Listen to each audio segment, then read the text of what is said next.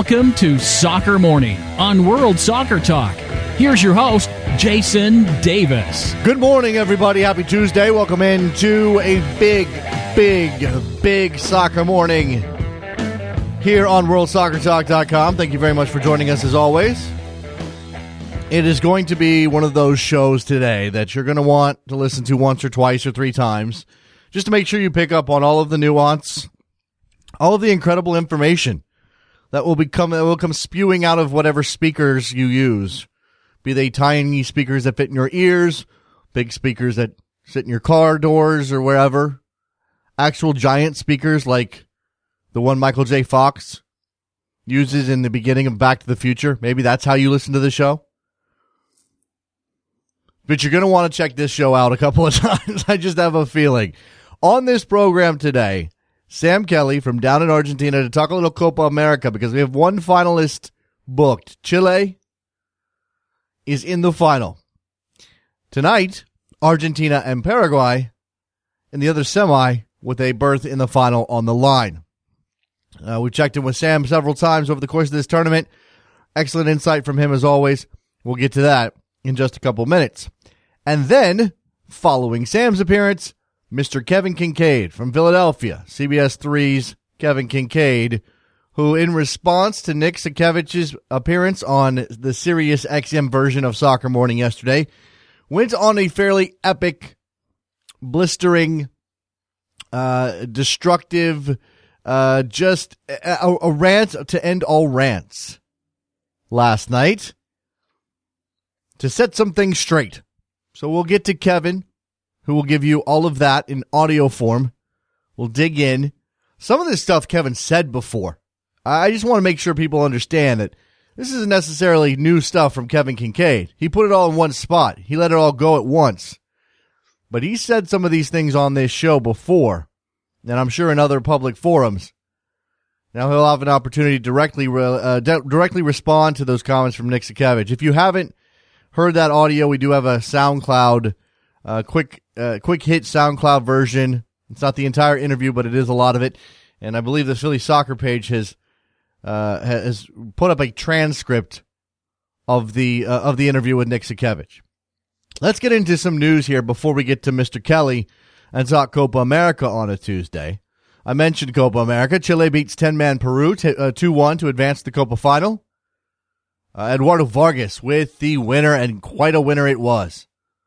But Peru fought gamely. They lost. Uh, they lost a man 20 minutes in. I don't really know if that red card is uh, debatable.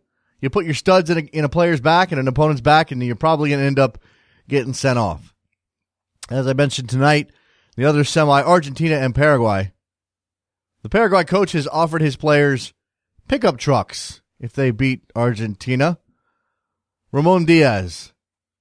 Did I promise the squad something? Ask the players. They've already won two. We've already won two pickups off him, and we're going for a third, said striker Edgar Benitez. so apparently, the man oh, just owes trucks everywhere to all of his players. Guus Hiddink's contract uh, was terminated by the Dutch FA yesterday. Uh, one, one year of leadership under Goose, uh, Guus Hiddink did not uh, deliver results for the Netherlands. He beat Latvia last month, or sorry, this month, after the United States beat uh, the Dutch in uh, in Amsterdam. A game I'm sure you don't need any reminders of. Uh, so Goose moves on, and the Dutch FA moves on. We'll see where they turn to next. U.S. women's national team, huge match, semifinal, Women's World Cup tonight. Germany. This is uh, this is the one. This is the game that will test the Americans' resolve, their quality, as they attempt to lift their first World Cup trophy since 1999. A lot of pressure on the U.S. Germany, a very good side, although the Germans were certainly um, certainly second best to France for most of that match in that quarterfinal, while the USA pretty much dominated China despite a one nothing scoreline. So this game should throw up quite the battle. We'll see how Jill Ellis handles her lineup choices with Megan Rapinoe and Lauren Holiday both available in the aftermath of the best game the U.S. has played with Morgan Bryan um, on the field, with uh, Tobin Heath on the field, with Kelly O'Hara on the field. This news broke yesterday, making some waves in the American soccer community. Crossfire, a youth club in Washington where DeAndre Yedlin spent four years developing as a player before joining the Seattle Sounders Academy, is uh, has petitioned FIFA and written a letter to the executive committee requesting uh, the solidarity payments they're due under the FIFA uh, the FIFA guidelines. Now, this has the potential to blow up an issue that has been simmering in American soccer for quite some time, and that is the issue of training compensation and solidarity payments. Both uh, Liviu Bird from Sports Illustrated and Jorge Aranguren from Vice Sports have written up this story. Sort of fascinated by the PR push here by Crossfire. They've they've put it out there. These two stories dropped essentially the same time, so somebody's coordinating something to get the word out. Lots of questions around this. We're going to dig into this a little deeper on the Sirius show where we have some more time. MLS and U.S. Soccer have refused to uh, to pay training compensation or to receive training compensation for their clubs. Um, where why they they don't do this and what the potential legal encumbrances are is a little complicated. I've uh, I've read Liviu Bird's piece he goes in depth into the the excuses used. There's apparently some mysterious document that uh, that MLS claims uh, bars them from being required to pay training compensation and, solidarity payments. So it's uh, it's a thing that we'll keep an eye on as this moves forward. And as a as I said, uh, both Liviu Bird and one uh, and sorry Jorge uh, Aranguren have have stories on this, and we actually have Liviu Bird scheduled to appear on the Sirius XM version of Soccer Morning if you have a subscription. Uh, last but not least, the U.S. Open Cup returns tonight. Four games on the schedule, four games tomorrow. And I've got a bracket. I think that's a good thing to do, right? We've got, we're at the point now where there's no more draws for next, the next round. This is a straight bracket situation with your final 16. So I'm going to run through some of these real quick, give you my bracket, and I'll tweet it out. You can share it and uh, perhaps uh, fill one out yourself. Put up there, hashtag it. I know the guys over at US Soccer and, and the Cup.us will love this.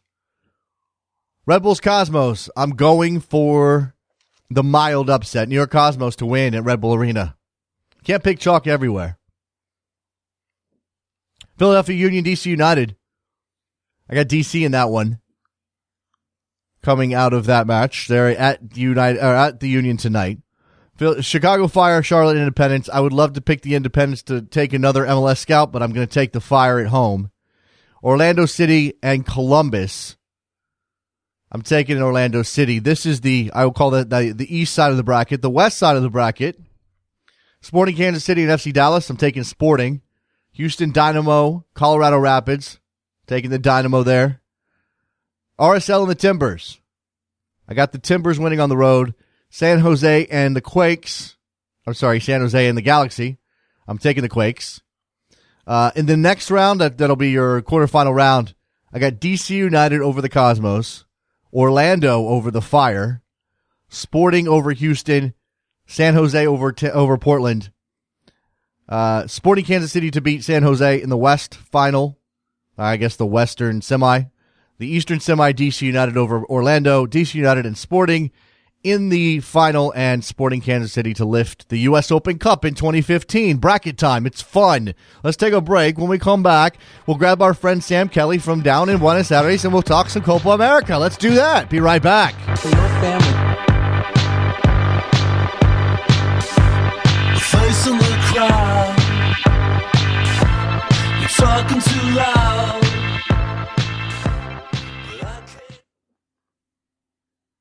The best way to watch Copa America and the greatest players in the world, including Leo Messi, Neymar, James Rodriguez, and Alexis Sanchez, is on Sling International's exclusive broadcast of Copa America on beIN Sport.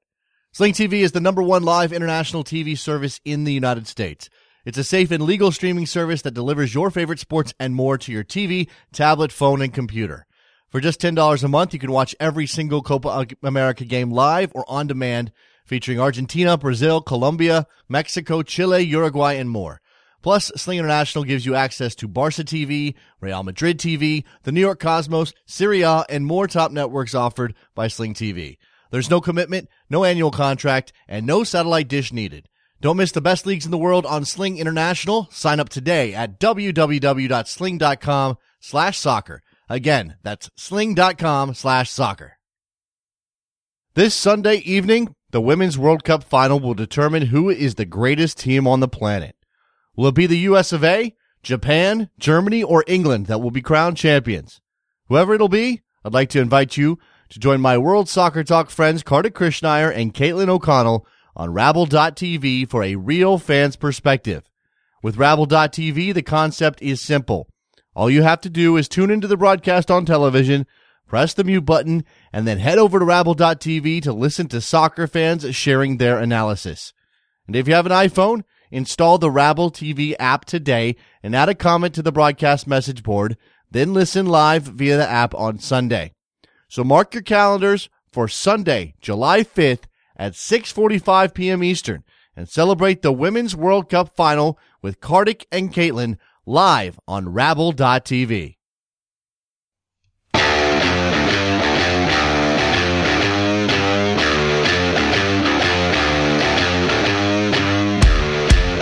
Welcome back to Soccer Morning on World Soccer Talk with Jason Davis. Here we go, talking a little Copa America 2015 with our friend Sam Kelly. Hasta el Gol Siempre, H E G S underscore com on Twitter. Sam, how are you?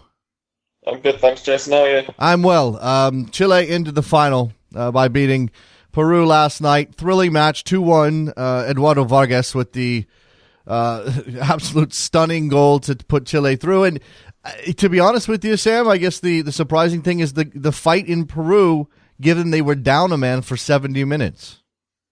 Yeah, um, I was expecting Peru to give Chile a good game. Um, the red card for Zambrano after 20 minutes really changed that to, you know, changed that expectation uh, very early on. But they kept themselves together and uh, kept a clear idea, let's say, of what they wanted to do in their heads. And it stood them in good stead. They got back into the game in the second half. Looked like they could have taken it to penalties for a while or even snatch and winner because for most of the second half they were very impressive, I thought. Uh, certainly, um, they certainly threatened Chile. Obviously, they got the goal, uh, the goal back to to equalize, and um, you know, despite the fact it was an own goal, Sam, they certainly earned it. Yeah, absolutely. They they came out the second half flying out of the blocks and um, had already uh, put in a couple of dangerous balls into the box and and seen uh, Carlos Bravo make a couple of good saves before um, that that counter attack. Uh, as well as which, I mean, part of the reason that the own goal got scored was that there was somebody, uh, a Peruvian player, waiting there to turn mm-hmm. it in. Um, had um, Gary Medel not not got to it himself, unfortunately for him, um, and diverted it past Bravo. So yeah, I mean, at, when it went in, although it was an own goal, as you say, Peru undoubtedly deserved it. Um, and after that, Chile had to step their game up further, and, and they managed to. Uh, they certainly did, um, and and uh, as in the end, probably the better team. But but let's again, let's uh, let's maybe uh, just encapsulate what Peru did in this tournament, how they um, how they showed, you know, the, the, the style that they showed, the, the, the quality of the play, and you know, is that is this a is this a sign of Peru's ascent within CONMEBOL? It's always difficult to to tell with, with, with Copas America. I mean, Peru reached semi-finals at the last Copa as well, and of course, in between, they failed to qualify for the World Cup. And there's always that sort of nagging question, I guess, particularly to people outside the continent, of is World Cup qualification more important or a better indicator of, of a team's standing within CONMEBOL than the Copa America is? Um, it, it, it's one that's been exacerbated just this century by Dunga when, when Brazil won the Copa America in 2007. He said that the real South American Championship was the World Cup qualification mm-hmm. table. Um, and, and and as a result, you, you, know, you kind of have to look at, at Peru and also Venezuela, who put in some very impressive performances in the group stage, even though they, they went out. Um, and, and sort of say, well, does their impressive Copa America performance in 2011, followed by good showings this time round, um, mean that they're developing, or does the fact that they failed to qualify for the World Cup in between mean that that's stalling, or, or what? And of course, they're two very different competitions. You have straight knockout, um, neutral territory, one one match against each opponent, against a two to three year mammoth qualification tournament of everybody else home and away and blah blah blah. Um, but I think that by and large, Peru can can, can take encouragement um, from what seems to be a, a, very promising beginning to Ricardo Gareca's time in charge, mm-hmm. um, and should be able to use this to build on. You, you, you would hope, at least. Uh, so we'll, we'll, obviously watch Peru after this tournament is over when uh, when CONMEBOL begins that qualification process. But for the time being, there's still a champion to crown. So Chile into the final. Uh, again, this may not have been a foregone conclusion, but the way um, the way that the knockout rounds um, laid out, it, the, the path was always there. It would have been a disappointment. So they've they've met expectations, and done, they've done it with um, the the dual controversies of Vidal um, and and the, the the DUI, and obviously um, uh, Jara and and the finger the that issue as well sam. Um, is this a, a victory already for chile or is only winning the title going to do? Well, it's the it's going to be the fifth time that chile have finished in the top two of the Copa. Um, but they've never won it. Uh, 99 years in obviously not well yeah, I think 1990 is into their participation as well, because I think they, they participated in the inaugural tournament, if I remember rightly. Um, and and they they haven't ever won this trophy. So on home soil, with the draw in their favour, um, because it has been. I mean, whether that's through design, as a lot of uh, South Americans seem to think, or, or through coincidence, the, the, draw's been friendly to them. Um, I would say that they were always expecting to reach the final, um, hoping yes, aware that there were banana skins along the way, potentially, yes, but, you know, expecting to do so. Um, and they're going to face a tricky task, whoever they have, uh, whether it's it's Paraguay who have a wide wealth of, of different plans up their sleeve and, and have shown a lot of guts to get as far as they have, um, or an Argentina side who haven't played their best football so far, but obviously have talent in abundance. Um, should they manage to click. Um, it, it's not going to be an easy one for Chile, and so I think what they need to do is, is put in a good showing in the final, regardless of the result, um, to you know to to impress basically. Um, and of course, what they want is the trophy. Um, I don't think that you, you, could call it a, a victorious tournament for them necessarily if they don't come away with that the uh, again, uh, come back to the to the uh, the issue with uh, um, Jara. Uh, the, the uh, there was an appeal filed by Chile. He's uh, had his suspension reduced to two games. That obviously doesn't do anything for this tournament, but means it means they'll have him back for um, for qualification um, instead of having to wait one game for that. the the other side of this, um, Argentina and Paraguay, and you sort of laid out what, what Paraguay, not what they'll do, but the fact that they have many ways to approach um, what they will do. And, and Argentina expectations are extremely high at this point with the now remaining three teams. They have to be on paper the favorite, uh, even if you give the home side a little advantage there. Um, in this semifinal, though, what does Paraguay do to try, try to stop uh, Lionel Messi and company? It's a very tricky one to try and call because, of course, these two sides have already played each other in this tournament. Mm. Um, in the opening well, sorry, in their opening match, not the opening match of the tournament. Um, and it was it was a crazy one. It, Argentina were 2 0 up at half time with something like 83% of the possession and just completely on top. Um, Paraguay pulled it back and managed a 2 2 draw, helped by a pathetic Argentina performance in the second half. And so, on the one hand, you think, well, in theory, if Argentina perform for 90 minutes this time, surely they're favourites. But on the other hand, Paraguay have grown in confidence. They've shown that they're no pushovers. They've shown the spirit that they've got. Um, and that really makes means that it's balanced on a knife edge, combined with the fact, of course, that all of the pressure is now on Argentina. Um, in that opening group game, there's there's very little pressure. Obviously, there's the pressure of wanting to perform for your country. But if you win, lose, or draw, you're neither through to the next round nor out. Um, whereas this time round, obviously, in, in the knockout stage, that, that very much is the case. Um, and so Argentina's is perhaps Paraguay's biggest weapon in some ways. It, it, it, takes all of the pressure off them. They'll also, Paraguay will, will have the, I think, the impression that, that the quarter-final win over Brazil, the manner in which it came about, and the fact that it was so damaging for Brazil, particularly coming after just a year after last year's World Cup humiliation. Um, I think the Paraguay are going to possibly feel like, you know, that that again helps to take the pressure off the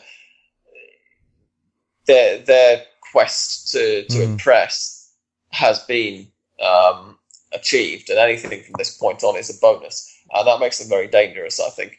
Um, obviously, Argentina should be favourites, perhaps narrowly, um, perhaps more than narrowly if they if, if their attack manages to click. Mm-hmm. Um, but uh, it, it, should be an interesting match to watch. Uh, you know, and, and, and apparently Ramon Diaz using um, using some motivational tactics, uh, which includes giving every player for Paraguay a pickup truck if they win this match.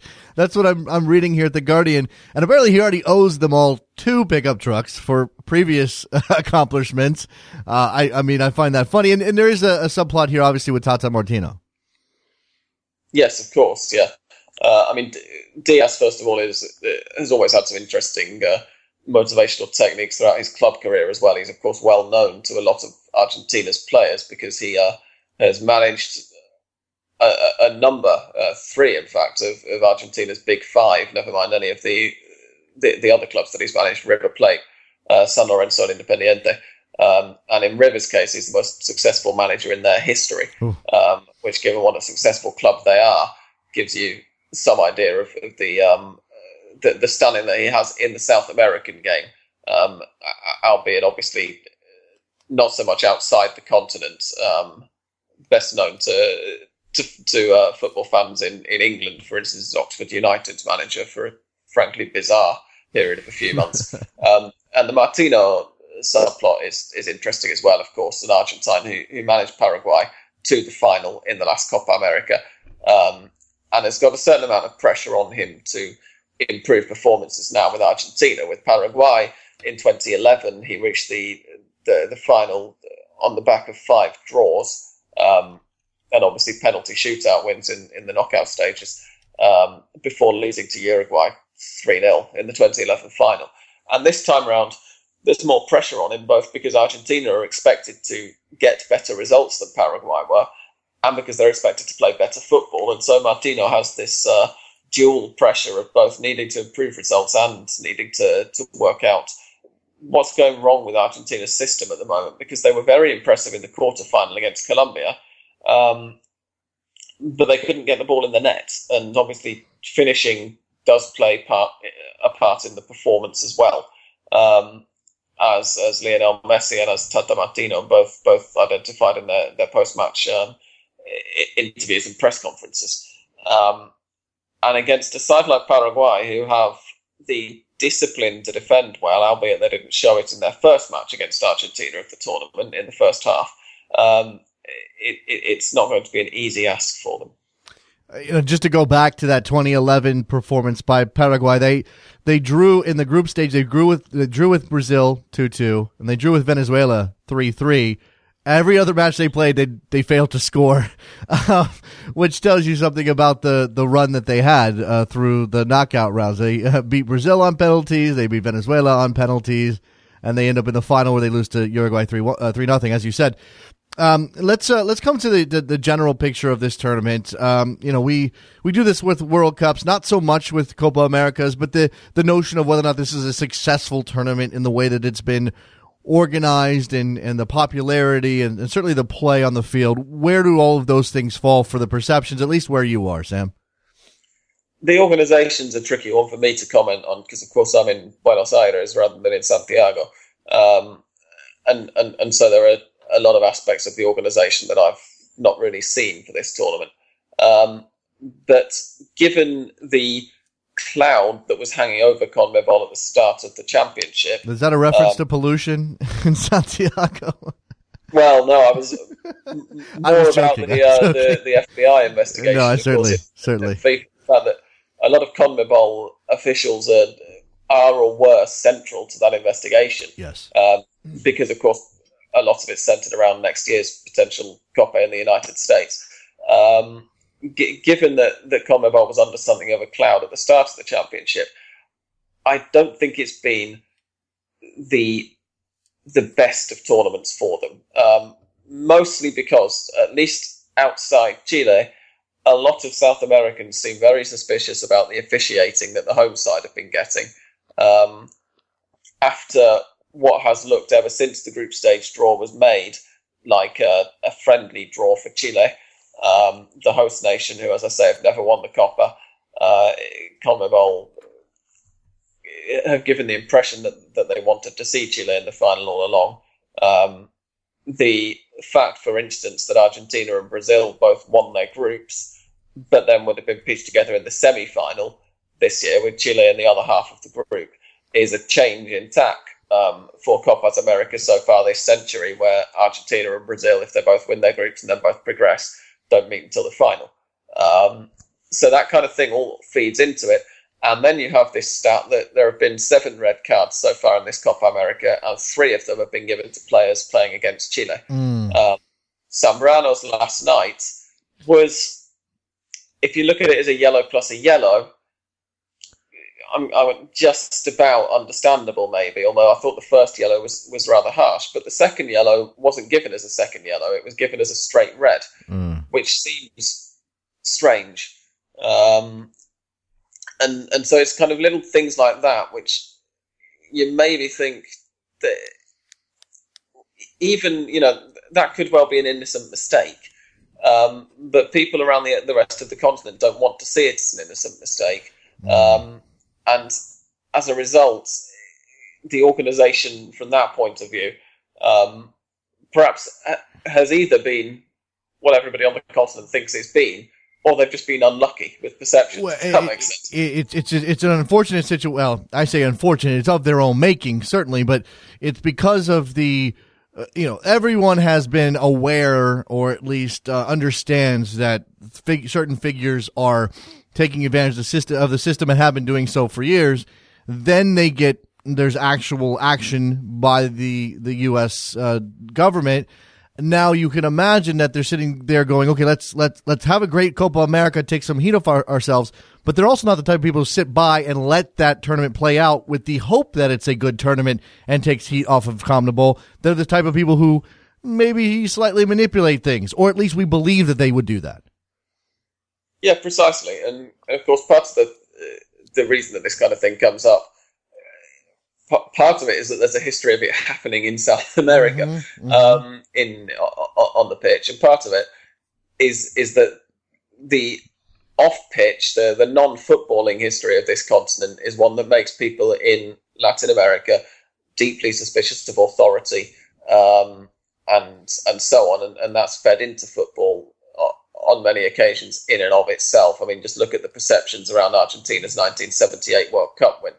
Um, for, for an easy example, and Argentines remain suspicious of any World Cup that is won by the host nation. Um, I, I, I, can tell you that as an Englishman. Um, but even you know France '98, uh, for for instance, they're they're very suspicious of, of any World Cup like that because because of the perceptions around '78 yeah. um, and and the military dictatorship. You know, certainly attempting to, and, and quite possibly successfully attempting to uh, to to swing that World Cup um, the host's way, and so none of this really really helps uh, the organisers when a it would appear that the organisers have got a, a fine track record, and b everybody watching wants to see that corruption wherever they they can anyway. mm-hmm. Uh, let's. Uh, so I, I also asked, um, you know, I asked you about the, the quality of the tournament. I don't think anybody's going to hold this up as one of the best uh, Copa Americas uh, of all time, and it hasn't even really given us as many surprises um, as we may be used to. Certainly, as 2011 did. Um, this, but we do have the opportunity, we or, or we have the possibility of seeing Chile, Argentina in the final, and if you had if you had looked at the tournament before uh, it, it began, you certainly could see this as being uh, a, a, very possible final and, and a very um, intriguing final. If if and I, and I, know I'm getting ahead of myself here, Sam, but I don't know if I'm going to be able to talk to you before Saturday. If Argentina gets past Paraguay tonight and ends up in the final against Chile, how do you see that playing out? And, and is it potentially an entertaining an entertaining match? Or are they going to try to stymie each other with some roughhouse tactics? I think that entertainment is is more likely. Um, given how both sides have set out so far, I, I, think that Chile's style of play is going to um, to suit Argentina to to a large extent because we've seen that Argentina, when they play teams who are uh, who who defend in a disciplined manner against them, have struggled to break them down. They've dominated possession and, and failed to really gain much penetration. Um, but in the quarterfinal against Colombia, uh, who initially at least came out to try and attack them, it, it, was a very different story, and Argentina overran them to the extent that, that Jose Pekerman had to, to take off uh, Teo Gutierrez in order to bolster the midfield just 20 minutes in. Um, so I think that from that point of view, both sides' preferred game plans should suit the other side. Um, and as a result, we should see Argentina coming out of their shells a bit more. Um, or rather being able to come out of their shells a bit more because it's not as if they haven't been trying. Um, but of course, we saw that in the quarterfinals, so a lot's going to depend on on how sharp Argentina's finishing looks like as well from their point of view. Um, and for Chile, the sort of niggliness is is um, is in the game still for them always. That that, that desire to um, to intimidate the opponents and, and, to rough them up a little bit. I think that um, Argentina's players are, are, going to be perhaps a little bit more used to that than, mm. than some of the players that that uh, Chile have already played um, in the tournament. Um, and you know, having having said that, Chile look to bend the rules wherever they can during this Copa America. I don't think that that's any news to anybody. I don't think it's a controversial statement to make. But also, it, it shouldn't be forgotten that, as you say, they can play good football as well. Um, and so I, I, think that it should be that there is the potential certainly for for flashpoints, um, but it should be a decent match. Uh, of course, as long as Argentina come through tonight, and it could be hugely affected by um, by any, let's say, perhaps friendly officiating this evening in, in hmm. lots of people's uh, uh, perceptions as well, because Javier Mascherano, Sergio Aguero, and Lionel Messi are all one booking away from being suspended for the final. Um, so if any of those three get a contentious uh, yellow card this evening, then uh, I'm not going to say the fix is in, wow. but you know. You heard it here first. Wow, uh, yeah. certainly, Argentina has to, to take the game to Paraguay and beat Paraguay. I mean, that, that that is the first step. But I mean, I think we've all sort of imagined a, a final that involves Argentina. And and very quickly, Sam, before I let you go, big players, legendary players step up in big matches. Uh, we know that the stigma for Lionel Messi is that he is an amazing club player, but doesn't always bring all of that to Argentina. We've seen him do it. I'm not saying that he hasn't shown up, uh, but he's still being dogged by this notion that he hasn't won anything yet. Is is this the time? Is this the moment tonight and the potential final on Saturday? I think in Argentina, at least, that that notion has uh, it's not been completely wiped away, but but it's been um, largely uh, put by the wayside Good. since last year's World Cup, when of course they didn't win, but but Messi very much stepped up and mm-hmm. arguably was the only attacking player. I don't think actually arguably no, he was the only attacking player um, for Argentina who who really showed anything like his, his potential, and and that's helped to um, uh, still to, to, to shut the critics up somewhat for, from that point of view inside Argentina. Um, but undoubtedly, even if if one believes that that you don't actually need a an international trophy to measure a player's greatness, which, which happens to be, you know, what I think. I, I'm, I'm not convinced that six or seven matches oh, um, yeah, in the middle of the year off season is, is quite the same way to, to judge his career. But even if you think that, Messi himself, I suspect, very much does judge himself by that standard, rightly or wrongly. Um, so he's going to be desperate for, for the Copa win, of course, yeah. And and a lot of Argentines would would love to see him him manage it. Mm. Fascinating stuff. Sam Kelly, H E G S underscore com on Twitter. You should be following him all the time, but especially during Copa America and tonight, Argentina, Paraguay. Thank you very much for the time as always, Sam. I appreciate it. Thanks for having me, Jason. Talk Let, to you soon. Let's take a break. When we come back, we will talk to Kevin Kinkead from CBS in Philadelphia. His thoughts on Nick Sakiewicz's comments yesterday. Don't go anywhere. Be right back.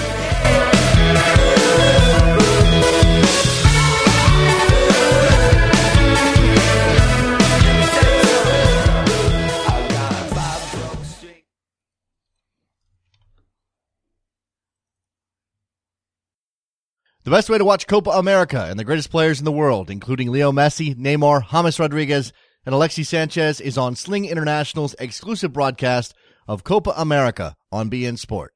Sling TV is the number one live international TV service in the United States. It's a safe and legal streaming service that delivers your favorite sports and more to your TV, tablet, phone, and computer. For just $10 a month, you can watch every single Copa America game live or on demand featuring Argentina, Brazil, Colombia, Mexico, Chile, Uruguay, and more. Plus, Sling International gives you access to Barca TV, Real Madrid TV, the New York Cosmos, Syria, and more top networks offered by Sling TV. There's no commitment, no annual contract, and no satellite dish needed. Don't miss the best leagues in the world on Sling International. Sign up today at www.sling.com slash soccer. Again, that's sling.com slash soccer. This Sunday evening, the Women's World Cup final will determine who is the greatest team on the planet. Will it be the US of A, Japan, Germany, or England that will be crowned champions? Whoever it'll be, I'd like to invite you to join my World Soccer Talk friends Kartik Krishnaiyer and Caitlin O'Connell on Rabble.tv for a real fan's perspective. With Rabble.tv, the concept is simple. All you have to do is tune into the broadcast on television, press the mute button, and then head over to Rabble.tv to listen to soccer fans sharing their analysis. And if you have an iPhone, install the Rabble TV app today and add a comment to the broadcast message board, then listen live via the app on Sunday. So mark your calendars for Sunday, July 5th at 6:45 p.m. Eastern and celebrate the Women's World Cup final with Kartik and Caitlin live on Rabble.tv.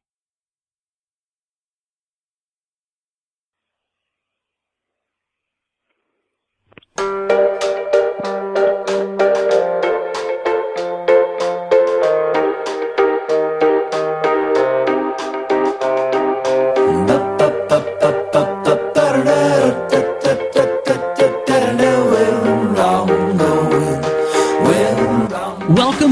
Soccer Morning on World Soccer Talk with Jason Davis. Feels though this song is appropriately bombastic for a little discussion on a certain MLS team, the Mid Atlantic region, Philadelphia, Pennsylvania. Philadelphia Union on the mind uh, of Kevin Kinkead from CBS Three up in Philadelphia. How you doing, Kevin? Jason, I'm good. Uh, how about yourself? I, am well. It's been it's been an interesting 24 hours or so. Um, for anybody who doesn't know the context of the discussion we're about to have, yesterday on Soccer Morning on Sirius XM FC channel 94. For those of you who have that service, Nick Sakiewicz joined me for a little discussion. Uh, it was a little tighter window than we would have liked. I'm going to give you some pull back the curtain stuff here, and, and hopefully, Kevin, you can bear with me. Uh, he mm-hmm. he didn't call in quite when we expected him to. It was a little late, so we were tight. Um, uh, there were numerous topics I wanted to get to with Mr. Sakiewicz, and who, by the way, I believe the club reached out and, and he uh, he wanted to to come on Soccer Morning and have a, a chat, and uh, we took him up on that offer. Uh, we hit on numerous topics, n- including uh, the, the the high profile protest in, uh, with the coffin uh, a month ago, uh, the issue of Rais M'Bolhi, uh, the issue of the financial wherewithal of the Philadelphia Union competing in a very in an MLS that has zoomed up in terms of, of spending. And Kevin Kinkead, who has covered this team since the beginning, decided to address these comments yesterday on Twitter. Kevin, uh, I, we don't have to go line by line here, but you know, do you want to take a topic and start there? Maybe let's let's dig into I think which is the the, the biggest issue for fans who want to see this team be able to compete on a, a level playing field with their MLS contemporaries, and that's the financial wherewithal of the team. From your perspective, what you know, what issues do you take with the with the way that Nick Sakiewicz characterized things? Yeah, sure. Um, yeah, I can speak on that, and we'll touch on the Dan Hawkins tweet a little bit later, if that's all right. um, um, now, you know what? Look, I, th- I think if, uh, to go a good starting point for that is you have to look at uh, where Jay Sugarman comes from. You know, the the majority owner of the team, iStar Financial, is the the you know, real estate, commercial real estate investment firm that drives his wealth and drives the wealth of the Philadelphia Union, basically, right? So iStar Financial like I said last time I came on the show, you know, when the housing market collapsed back in 2007, 2008, 2009, whatever it was, when we were going through the recession, I, I want to say the iStar Financial stock uh, plummeted. I think I think it maxed out at one point at like fifty one dollars, something like that, and it went all the way down to God, I don't I don't know, like a dollar, two dollars, or something like that before it rebounded and came came back up about ten, eleven, twelve dollars. So I think right now iStar Financial stock sits at around thirteen dollars, right? So, you know, again, you have a team that's Jay Sugarman came down to that press conference in November of last year where he said, I put $100 million into this franchise. And so that had been five years in. It. You take $100 million and you divide it by five, that's $20 million per year. Where is that money going? First of all, they still owe the state and the city, you know, taxes, um, or the lump sum payment, the pilot, you know, payment in lieu of taxes. You know, you have lawyers that you were paying for the Peter Nowak uh, lawsuit, um, payroll, you know, uh, you know, parking taxes and other, you know, expenses and things like that, salaries for the front office people. So, you know, you're already eating up a huge chunk of that money before it even leaves Jay Sugarman's bank account, right? So I really don't know how much then left they have to put into player mm-hmm. acquisition, mm-hmm. you know, designated player salaries. Youth development is another big thing. You know, that's a completely different tangent. You know, again, YSC Sports, where the where the high school and the academy is based, you know that is that is owned by Richie Graham and also by a guy named Charlie Dodds, who you know they had that building there. They expanded it. They made it bigger. They built a school across the street, and the majority of the money that goes into that is from Richie Graham and, and the Graham family. A couple of his brothers, his family members are involved in that. And, you know, again, yes, he's an investor as part of Keystone Sports and Entertainment, which is Jay Sugarman, Nick Sakiewicz, and 11 other people. But it doesn't mean that all 13 people are putting an equal amount of money into youth development. So that's always been Richie Graham's project and his baby. Uh, that's uh, and that's uh, certainly um, a, part of the issue with the way that Sakiewicz characterized things, and he did uh, as he did yesterday on the show. And I think that the perception that, that, that he's putting out there, or the, the perception people are taking uh, of Sakiewicz at this point, is that he is attempting to, to snow the whole situation. He's attempting to whitewash things or paper over the cracks and, and not deal in those details. And before we move on to a couple other things, and, and specifically uh, the the protest and reaction there, which got the mm-hmm. uh, the, the the most amount of anger online that I saw, um, do, do, you believe that it would be that he that he and Sugarman would be better served to be honest with the Philadelphia Union fans, or is it the wrong business decision? I'm not saying lying is the right thing, but the lo- the wrong business decision to put that out there when what that might do is undercut support for the team. I, am not saying that, that people are already upset, Kevin, but if you say flat out, yeah. we don't have the money to compete, why are people going to show up? Well, it's a lose lose situation, isn't it? I don't know how you. I have no idea how you even approach that situation. But you know, Nick Sakiewicz. People can say what they want to say about Nick Sakiewicz, but he's had to fall had to fall on the sword for his majority owner. Yes. You know, right. for the last five years now, and uh, you know, Nick can sit up there and say, "Yeah, we have the money. We have the money." He knows that Jay Sugarman doesn't have the money to compete with a Toronto or a Los Angeles or Seattle. But you know, it is it is what it is, and they've had some decent players that have come down here, but they're not going to be competitive. You know, so I don't know. I mean, if you tell people that, yeah, guess what, we really don't have a ton of money, or people know that you're playing Moneyball, or you're just trying to skate by, then you know, do all the sharks come out and say, hey, well, why don't you sell me the team, or you know, what's the deal here? Does Don Garber catch wind of that and say, hey, what's going on down here? You know, I just I just have no idea. Yeah you know, where you would even start with that. And then for Jay Sugarman, who is putting a decent amount of cash into into into there, there's just not much left over to spend it on the things that they need to spend. And I alluded, you know, I spoke on some of those things last night. You know, they finally got the training facility built, you know, but they had to lose half of their parking lot to do it. Yeah. You know, and again, they don't. It was just the two grass fields with a fence surrounding it.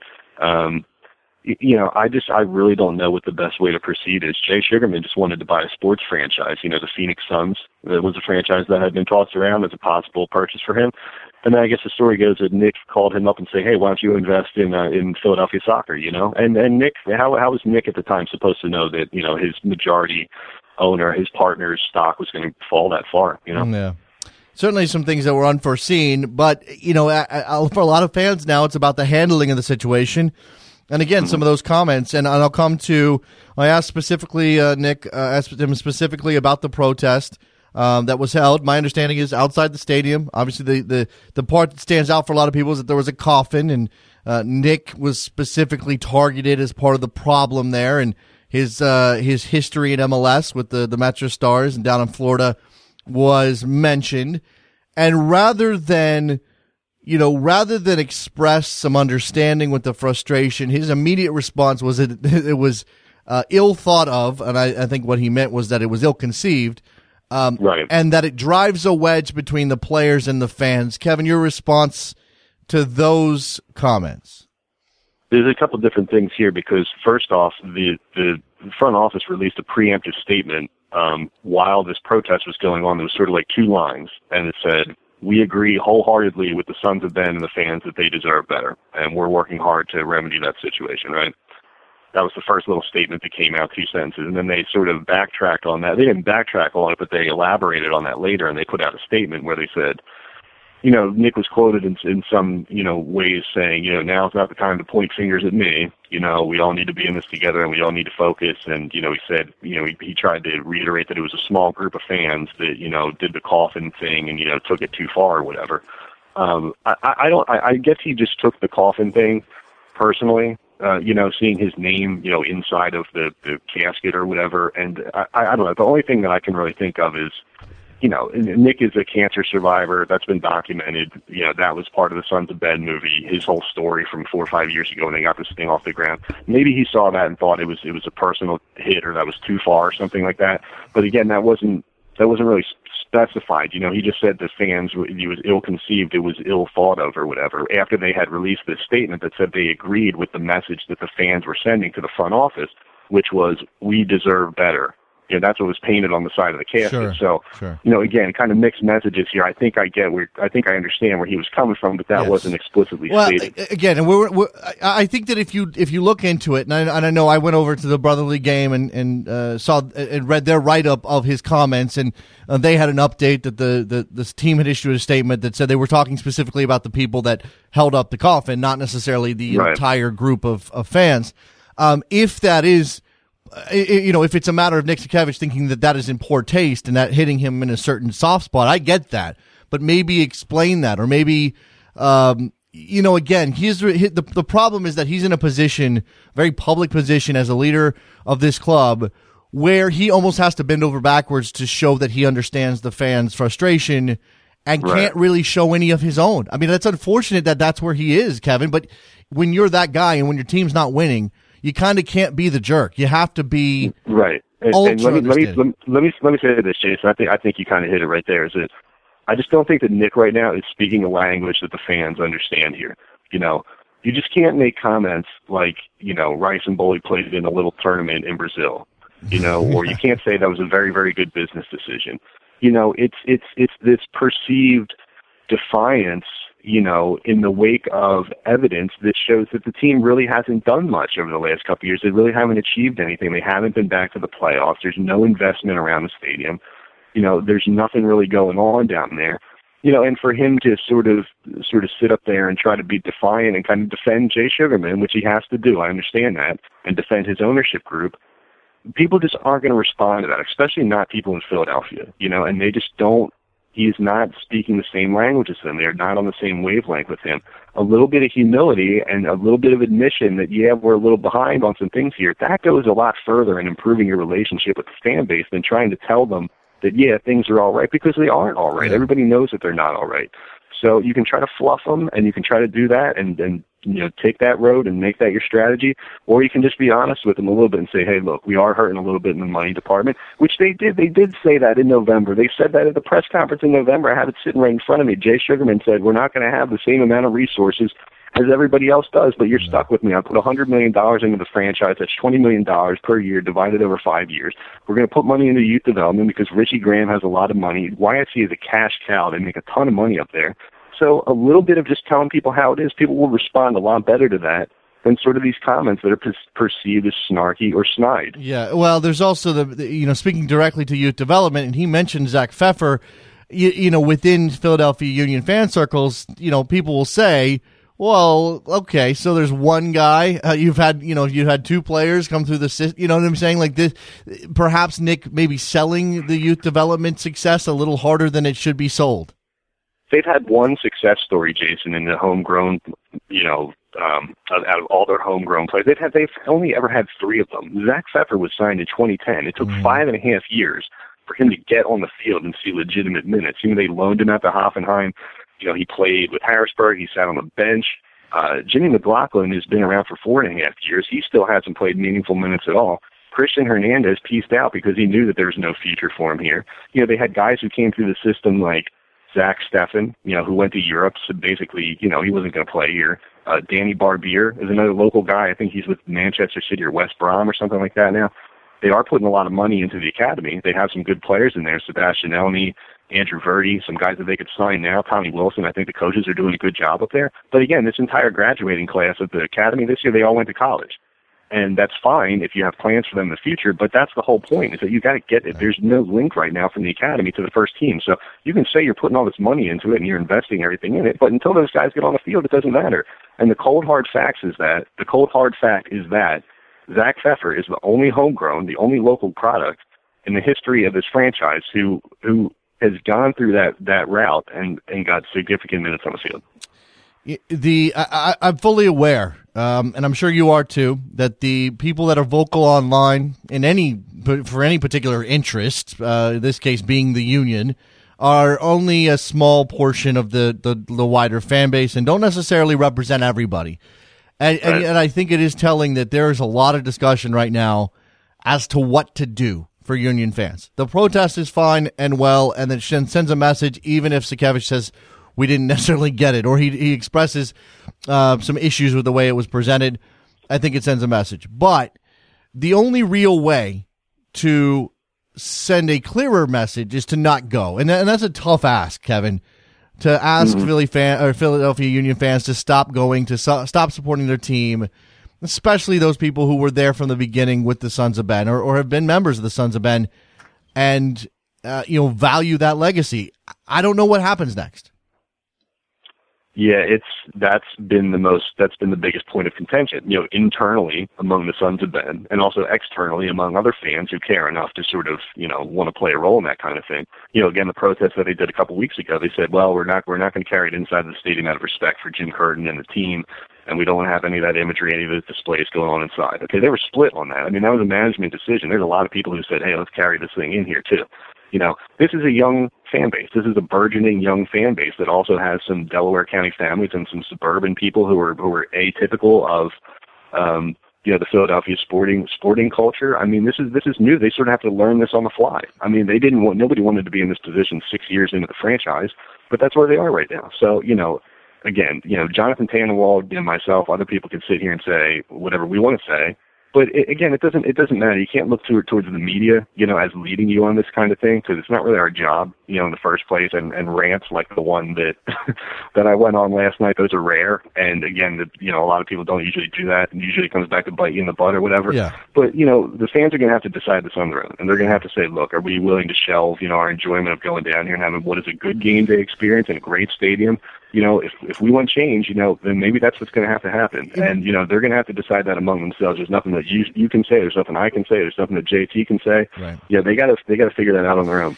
Let's just briefly here before I let you go, Kevin, since you since you've touched on it. Let's let's hit the let's pull the curtain back a little bit on the on the relationship um, between the media and MLS teams, even 20 years in. This is not a situation. Um, you know, not everybody can be Steven Goff, who can pretty much say what he wants and get away with it because he's excellent and because they know he they need his coverage. Um, there have been many situations in the past where MLS teams have essentially turned their back on people who they don't think did them right, and not that's not just internally. And Chris Bianchi's a mm-hmm. famous example. That's also externally. Um, and, and you know there are very few people, uh, very few journalists who have the sort of pull because of their outlet or because of their name that can just let fly with the truth, uh, for lack of a better way. We, we try to get it out there the best way we can.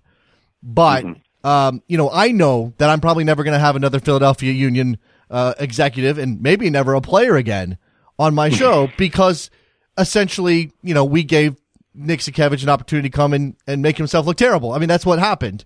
Um, and, and now the fallout is going to bring, um, you know, their anger to bear on probably on my program. I, I don't know how, I hope not on anybody else's program. I hope I'll take that, but I'll take that bullet because I'd rather it be out there. And, and, and I hope that, you know, I hope that the team understands that this kind of stuff comes with the territory. And if you can't handle it, you shouldn't be involved in this business. But we know that's not the case. I, I, and therefore, I think there's this, uh, people should understand that there's this, this internal um, fight that we have on a daily basis with ourselves as to what we should say and shouldn't say. And it's not that we don't want to get the truth out. It's not that we don't want to cover the team in an unbiased mm-hmm. manner, but you, you may risk being able to do your job in the future and get more truth if you let fly with it all. Well, I'm I'm I'm glad you brought it up because it's a topic that you know I think we wrestle with every day. And and look, let's let's be honest. The the media corps, you know, people who report and re- report on MLS, write about MLS, we're we're growing in the same way that the league is growing. Right. You know, we have to learn. We have to learn and adapt as the league gets bigger and better. Now, I'm going to say something that the fans probably don't want to hear, but this is the absolute truth is that all of us, I can say at least on the local level, I don't know about the national level, but all of us who report and write about MLS, we all share a secondary responsibility, whether we like it or not, to help the sport grow in this country and to help the league grow in this country. And Philadelphia is the perfect example of that because, you know, I could write everything about the Philadelphia Union. I could, you know, talk about this, talk about that. We're trying to get as much attention for the Philadelphia Union in Philadelphia as we can you know, in a in a town that's dominated by the Eagles, the Phillies, and to a certain extent now what's going on with the Sixers and the Flyers. You know, our careers and our well-being of everybody who's involved in the soccer community in Philadelphia is tied into the popularity of the team and the success of the team. So, in a way, we have this auxiliary responsibility to kind of help push that along and to help grow that. Now, I don't think that that affects the way that you write about the team or, you know, you know, your coverage or whatever. Obviously, it's a small world. You know, we know everybody. We know the coaches. We know the players. We know the front office people. And there's there's a lot of collusion. You know, people work together to get news out there and to to make things higher profile. But you know, it also makes it a lot more difficult, you yep. know, than the than the 60, 75 people who are down at the NovaCare complex covering the Eagles every week, you know. Right, right. so we have to walk the line a lot more than anybody else does. We do have this other responsibility to, to try to help grow the game to try to grow Major League Soccer. But I don't think that makes you a sellout. I don't think that makes you a PR person. It's just something that's, that's that comes with the territory. Mm-hmm. And you know, in a case like this, you know, everybody knows I used to work for the Philadelphia Union, and that's where you know I made my name before I started work, you know, doing the stuff for CBS.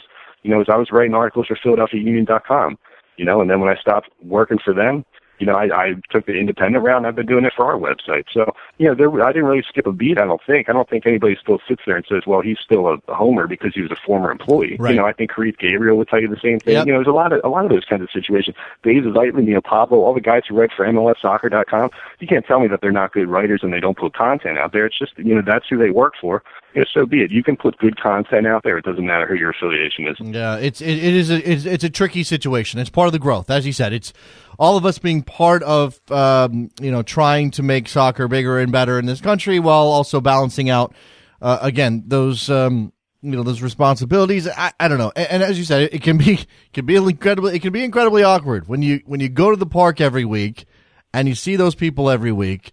And I think MLS has had a tradition. And this is um, uh, maybe still true in some places of biting the hand that feeds them when it comes to coverage, and they need to get over that. And uh, people need to be able to to do their jobs uh, in the most um, forthcoming manner possible. Kevin Kinkead, we could talk all day. Kevin, thank you so much for joining me. Uh, if you haven't seen what Kevin put out on Twitter, we we covered most of it. Uh, I put a Storify uh, thread together. It's uh, it's on my Twitter feed at DavisJSN. We'll send that out again. Uh, Gabriel is also somebody you should go and check out because he, as, as, Kevin said, used to work for the team and had some pointed commentary as well. Kevin, uh, thanks so much, man. Kevin K, CBS three on Twitter. All right, Jason. Always a pleasure, man. There you go. Uh, good stuff from from. I mean, again, we could do that all day. We could do media and MLS and the relationship and and how these teams are run and how they respond and all of these things all day, and I would have fun. But we're not going to do it. We're going to take phone calls. Be right back.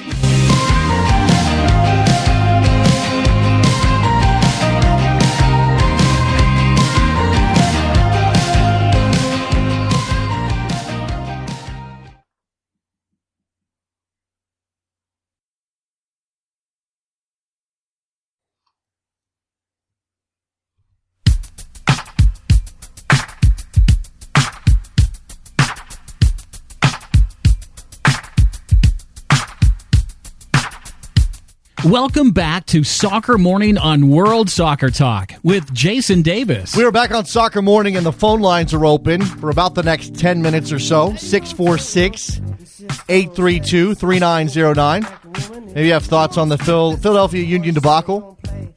Maybe you have Copa America thoughts. Maybe you have women's national team thoughts ahead of that semifinal tonight against Germany. Biggest game in the history of the world, pretty much. They're going to make a final, they're going to have to figure out a way to beat Germany, obviously. Captain Obvious over here. Uh, what uh, kind of lineup changes did just Jill Ellis make? I mean, again, you played your best game without Megan Rapinoe, without Lauren Holiday. And now they're coming back, and you have to figure it out. And you started Amy Rodriguez and and Alex Morgan, not Abby Wambach. Is Abby Wambach going to come back into the team? Her her the vowels in her name throw me off. I say Abby sometimes. I say Abby. I say Wambach, Wambach, Wambach. What did I call her? I think on the best soccer show I called her Wabby Ombach because I just can't can't get it right. 646-832-3909. If you're calling in, if you're calling in through the old number, you got to stop doing that. You got to call in through the through the new number 646-832-3909. Uh, we will have audio, we will have a full podcast of this show. Obviously, if anybody's listening now that missed uh, missed Kevin Kinkead, because I know that's a, that's something out there. Um, we've got U.S. Open Cup tonight. I filled out my bracket. I tweeted it out. Do a bracket yourself. It's fun. We've got U.S. Open Cup tomorrow. We're in the fifth round. Quarterfinals are July 21st and 22nd. So about three weeks away. And there's a story by Steven Goff of the Washington Post about some potential conflicts that MLS teams have with those dates. Why do they have conflicts? Uh, because they're playing international friendlies. The Red Bulls have a July 22nd game against the against Chelsea scheduled. The Galaxy have a July 21st game against Barcelona scheduled. The Earthquakes have a July 21st game against Manchester United scheduled. What happens with those games? I'm going to come back to this. Rick in Philly. It's been a little while, Rick. Sorry, Jason. Work's been crazy. I'm actually out in San Diego right now, and I set my alarm after Kevin went off last night, just on the off chance that you would have him on, and I was uh, rewarded. So yeah, thank well, you were. for that. Yeah, yeah. What did you What do you make of of what do you make of what? Did you see? Did you hear what Sakiewicz said? Were you had an opportunity to check that out? Oh, oh, abs- oh, absolutely, absolutely. You know, the, the problem with Sakiewicz is, I mean, he's an experienced businessman, and he goes on general media in Philadelphia or general sports media in Philadelphia every once in a while, and he can talk to them, and they don't understand the issues fundamentally, or they don't want to invest the time to actually dig into it, or you know, they have financial interests to deal with, so they they don't follow up, they don't expose him for actually giving the nonsense that he does. And I think that's why Kevin snapping last night and then you following up today is so great. Because, I mean, I'm speaking as a person who has had Nick Sakiewicz lie to his face repeatedly. I mean, one on one, flat out lie. Yeah. Uh, provably. And it, the thing of, he's not a dumb guy. There's a No. lot of fans who will portray him as an idiot. He's not a great, you know, technical director, but he's not a dumb guy and he knows how to present himself. And I think when he has to deal with soccer media that actually are knowledgeable, that's where, you know, the emperor has no clothes because they can ask the oh. follow up question. Sure. But, you know, at the end, it, it's great. It's, you know, great Schadenfreude and all that. He looks dumb and, you know, we can all, oh, yeah, we can all get worked up again. But I, I just don't know where the end game is. I mean, I was at, I was at the tailgate for the Union match on Saturday night. And I mean, it was pouring rain. We had thunder and lightning coming in. We had, you know, wind blowing in sideways and, and the tailgate area was still full. Yeah. I mean, that, that's So the thing. I think. what, I what's think. the effect? What how, what is the end game of all this? I, I don't know. But Right. That's what that's what frustrates me. Yeah, I, I'm, I'm, I understand, Rick. I mean, I think that it's a, it's an odd place for a fan to be, to know that the only way you're going to affect any change is to have uh, people, you know, people vote with their feet, for lack of a better phrase, and yet that means you want your stadium to be empty and your fan and your and your team to have no support, and that's not what that's not how fans think. We want to support our team. We want to be out there. We want them to know we're behind them, and it's not their fault, and and, and you know, et cetera and so forth. And how do you how do you figure out the balance of that? Well, no, I mean that that's the thing. When you say that you're a supporter, what is a supporter who does not actively support the team? You, it's your whole sense of identity in that way. So if you're not in the stadium, if you're perceived as not supporting them, then that sense of identity goes away. I mean, I always justify it by saying I support this platonic ideal of the team, and the team has yet to reach it but you know I'm a little more philosophic, I think, than Yeah. some people. Rick, But no, it, it, I don't know. I don't know what the answer is. I really don't. I Yeah. do know that the Galaxy and the Red Bulls should have to forfeit Open Cup games. because of their scheduling conflicts. Rick, I got a ton of calls. I got to move on. I appreciate it. It's good to hear from you. Absolutely. All right, there goes uh, Rick in Philly, who's actually in San Diego. Let's go to our friend Antti in Finland. What's up, Antti? Hey, Jason. I was wondering if you saw this uh, article yesterday where it was uh, about this uh, youth club Crossfire that is uh, petitioning FIFA Yeah. for for the We uh, um, the, the fees. we um, I, I put it in the headlines this morning. Netherlands. Uh, yeah, I put it in the headlines this morning, so I mentioned it at the top of the show. We haven't gone in depth because of the the schedule, the guests that we had scheduled. I do have a I do have Liviu Bird lined up to talk to me on the Sirius XM show today. Uh, if that if you don't get Sirius XM and and you're upset that you're not going to hear that interview, I'm sorry. We will try to find another way to cover it on the web show. I promise. We'll come back around to it on the free show as well, probably tomorrow. And in fact, uh, as I mentioned, Jorge uh, Arangure wrote it up for Vice Sports as well. So there's there's multiple angles of, of this, multiple people in the know. We've had Michael Wheeler, who is a FIFA um, accredited agent, on this program more than a year ago to talk about the issue of um, of solidarity payments and training compensation. So we've been covering it. I want to hit it on hit on it again. Clearly, this is high profile, Antti. Yeah, uh, just what I wanted to cl- clarify because uh, on Reddit uh, the conversation went went to the direction that if you're a pay-to-play club, uh, you don't deserve that. And I went and did some research on Finnish uh, Finnish uh, youth clubs, uh, those that are uh, that have like uh, top flight uh, teams, and then youth systems and uh, independent youth clubs. And the the price of none of them are free. Right. All of them cost Yeah. money. Uh, starting at uh, one of the lowest was uh, 495 euros uh, a year, and that's the minimum. Hmm. And and then it goes up from there depending on on on the on the how many traveling trips It's end up interesting. happening. There's, I mean, Question- we, we, uh, obviously nobody's holding up Finland as a footballing hotbed, Antti. No offense, but it is interesting to note because I think people assume that the United States is the only place where pay to play is a thing, and that's probably not true. I haven't gone and Yeah. done the research, but you're giving us an example right here, Antti. I have to move on. You have uh, anything else before I go? Uh, just that BBC also ran an article that said that youth uh, football participation is going down in England because the costs are so prohibitive. Okay. Yep, there you go. Appreciate the call, Anthony. Appreciate it. Yeah, yeah, some context on that is is fascinating. Now, the, again, the issue of whether or not uh, Crossfire deserves a solidarity payment in spite of being paid to play is, is an open question. JT in Jersey, what's up? What's up? Uh, I'm just I'm frustrated with the Philadelphia Union. Yeah, you don't say. Yeah, uh, I can tell right now. Sitting at home last night, actually sitting at work, and while reading Kevin Kinkead, I was loving it. I was absolutely loving it. But that's but isn't that the, is like isn't that got to be a a, complica- a complicated, convoluted sort of feeling, JT? You're basically happy that somebody is ripping your team, and yeah, you want that exposed for what it is. But it's also a bad thing to have happen to your team. You know what I mean? Like it, you don't want it to be that way.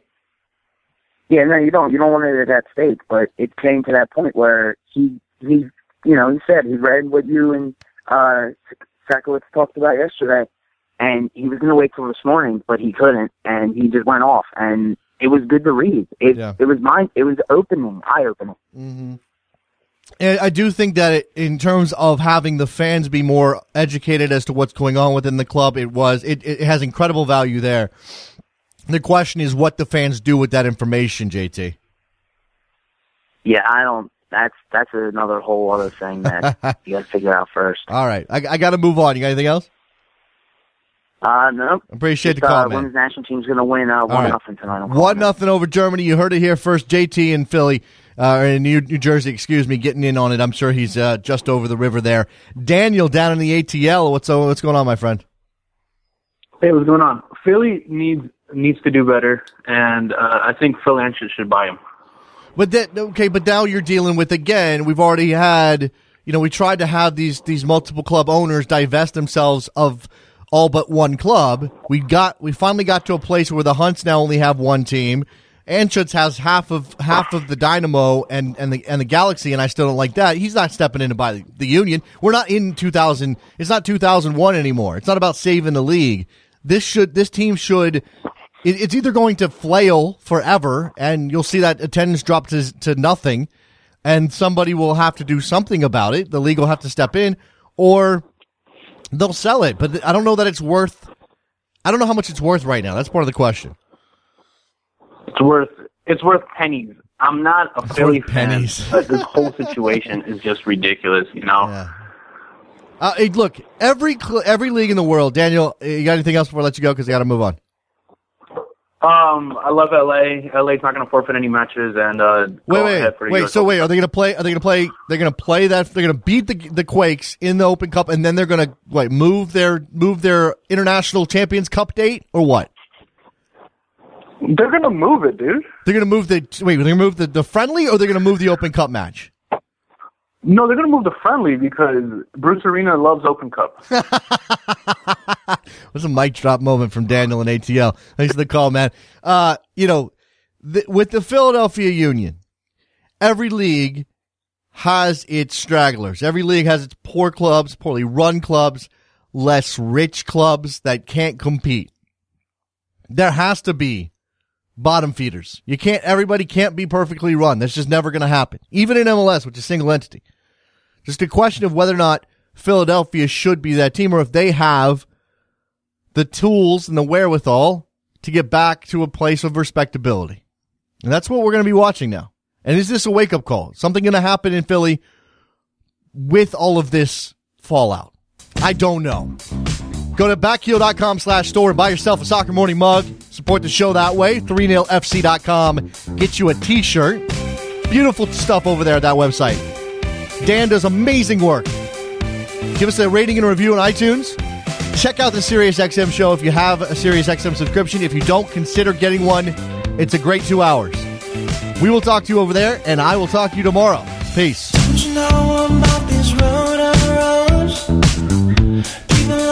just want to say you'll be fine.